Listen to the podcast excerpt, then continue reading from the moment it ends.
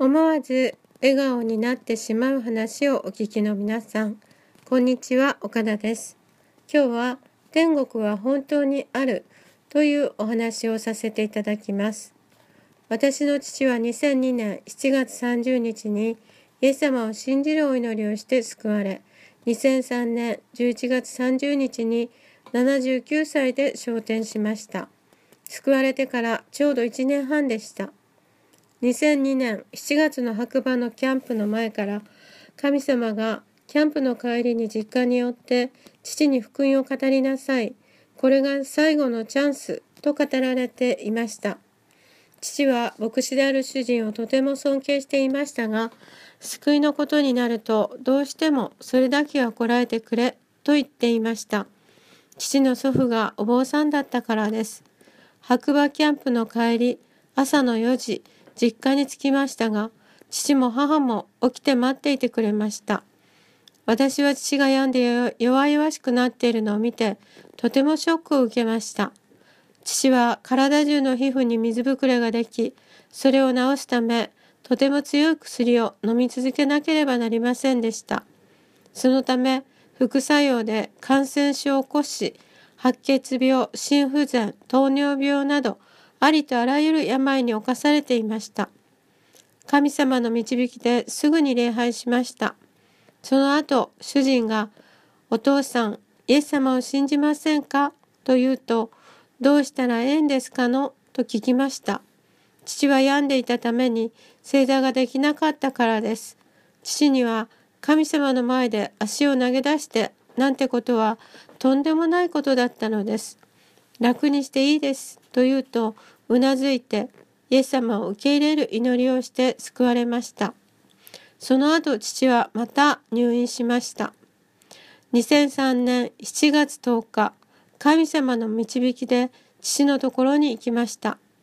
来てくださった方が誰かわからなかったり、ところどころ忘れてしまっていたりすると聞いていたので、私のこともわからないかもしれないと覚悟をして行きました。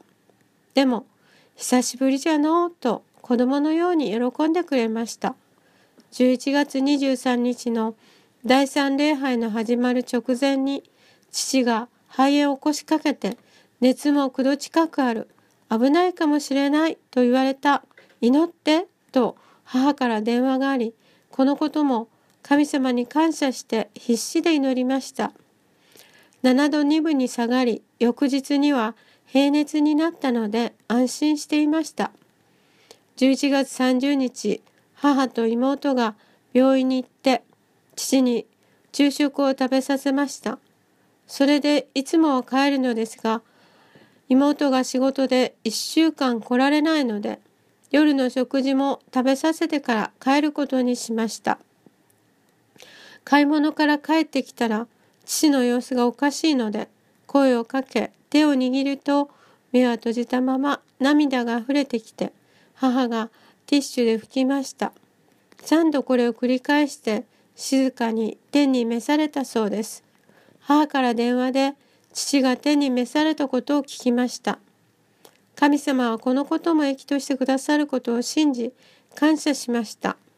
そして広島神の教会の遊牧さんに指揮をお願いしました。12月1日が前夜式、2日が昇天式となりました。地元の葬儀屋さんは一度もキリスト教式で葬儀をしたことがないので少し混乱がありました。遊牧師から式次第の数100枚で足りますかと聞かれた時、私は十分ですと答えました。でも前夜式と昇天式合わせて約140、50人も来てくださって、慌ててコピーをしたそうです。私たちは孤児院の報告会があったので、前夜式には間に合いませんでした。報告会が終わって駆けつけている時、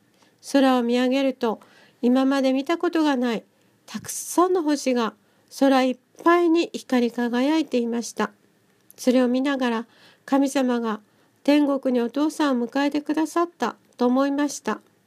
父の昇天を聞いた時も実家に向かっている時も不思議なくらい心が平安でむしろ喜びが湧き上がってきました。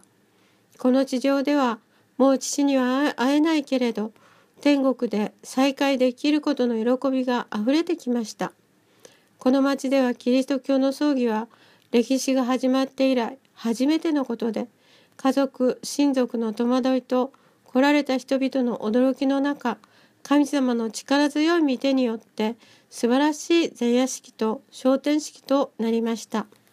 昇天式のメッセージはローマ10章11節から彼に信頼する者は失望させられることがないが語られました。父はこの世では何も主の働きはできませんでした。でも最後に人口1万2497人の小さな町でキリスト教の葬儀の初歩とし一粒の麦として用いてくださいました。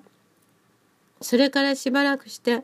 私はあんなに生ける神の生ける誠の神様を信じることを避けていた父だったから確かに父が天国に行ったのかどうか少し不安になりました。神様お父さんは天にいますか？今どうしていますか？と何度か聞いていました。これは私の感覚ですがある日父が真っ白い衣を着てとっても若くて精悍な横顔の姿を見せてくださいました。神様が大丈夫だから安心しなさいと言ってくださったように思いました。父と再び天国で会える日が楽しみです。天国は本当にあるのお話を聞いてくださってありがとうございました。